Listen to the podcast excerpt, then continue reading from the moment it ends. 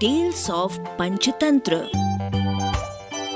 पंचतंत्र की कहानियाँ करामाती कबूतर बड़ के वृक्ष पर सिंधुक नाम का एक कबूतर रहता था। उसकी एक बात बड़ी अनोखी थी। वो जब बीट करता था तो वो सोना बन जाती थी। एक बार शिकार की तलाश में एक शिकारी उस पेड़ के पास आ निकला। तभी कबूतर ने बीट कर दी।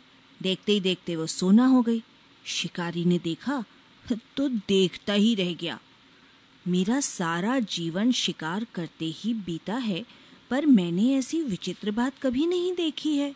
शिकारी ने सोचा, पक्षी की बीट सोना बन जाए।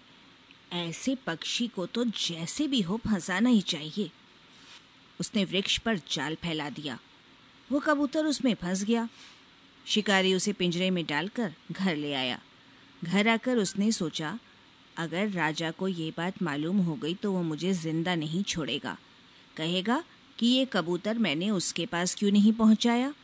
डरकर उसने वो कबूतर राजा को भेंट कर दिया। राजा बड़ा प्रसन्न हुआ।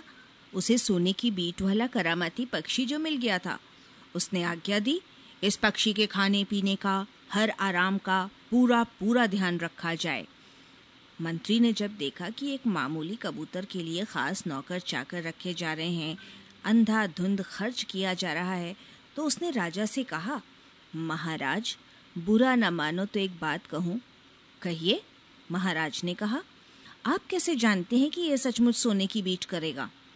ऐसा न कभी हुआ है, न कभी हो सकता है। शिकारी की बात पर यूँ ही विश्वास कर लेना ठीक नहीं है। राजा ने सोचा, मंत्री ठीक कह रहा है। भला कबूतर सोने की बीट क्यों करने लगा? मैं भी शिकारी की बेकार बातों में आकर मूर्ख बन गया।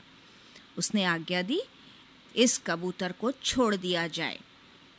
कबूतर को छोड़ दिया गया। छूट कर कबूतर महल के मुख्य द्वार के ऊपर जा पहुँचा। छूट कर कबूतर महल के मुख्य द्वार के ऊपर जा बैठा और वहाँ उसने सोने की बीट कर दी। पहला मूर्ख तो मैं था जो शिकारी के जाल में फंसा। दूसरा मूर्ख था शिकारी, जिसने मुझे राजा के हाथ में दे दिया।